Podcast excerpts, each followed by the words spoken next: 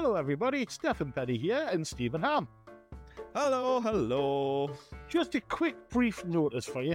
We are taking a short, as the Americans say, hiatus. Mm. Hiatus. Or as we say, we're napping off for a couple of weeks. Yeah. Reason being is, uh, we got kind of burned out over Christmas, didn't we? Well, yeah, we did a lot over Christmas. Obviously, NHS pressures and you working quite hard. And Yeah. Um, it was killing me. Yeah, so it just meant that we were very, very close to release date whenever we were editing. And it means that quality might be impacted. And rather than just keep banging out subpar episodes, we thought, Exactly. let's take a little bit of a break and then we can get back to because we usually record about a week before it's due to release that's what we try and aim for and if it's shorter than that it really does impact on how i edit Just it down and idea. things like that We recorded an hour and 47 minutes, and you Mm. heard 34 of it because the rest of it was just tosh. come on it wasn't quite tosh but um yeah, we were getting quite close to the um, release window, so editing was a bit tight. So, what we're going to do is we are going to take a bit of time, um, get back to our normal pre December um, recording schedule, and that will allow us a bit of uh, breathing room. And we can also think about what else we can do um, with the podcast. If you've got any ideas, give us a shout, send them in. Um, anything you would like to see on the podcast, we can try and incorporate that in future. Keep sending in your problems so we can work with them in future as well. And yeah, we'll be back in a few weeks.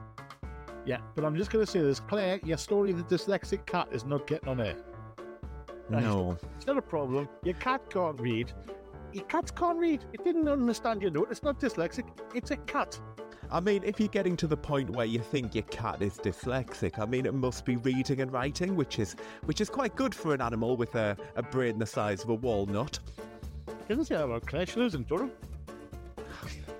No, I'm not talking about Claire. You know I'm talking about the cat. You monster. So we're, we're going to take a break for a couple of weeks. We're going to put in a jetty.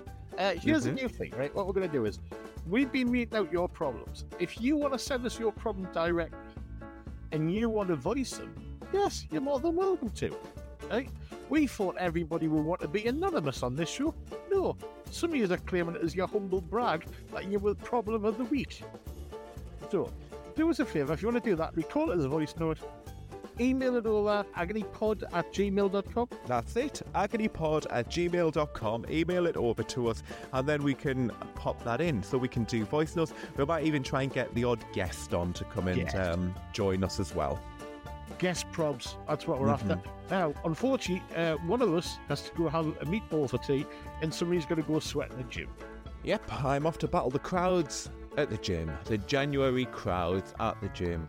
Absolutely one of my complete pet hates. I think the biggest one as well at the minute is um, people keep farting around me at the gym with those vile protein farts. It's disgusting.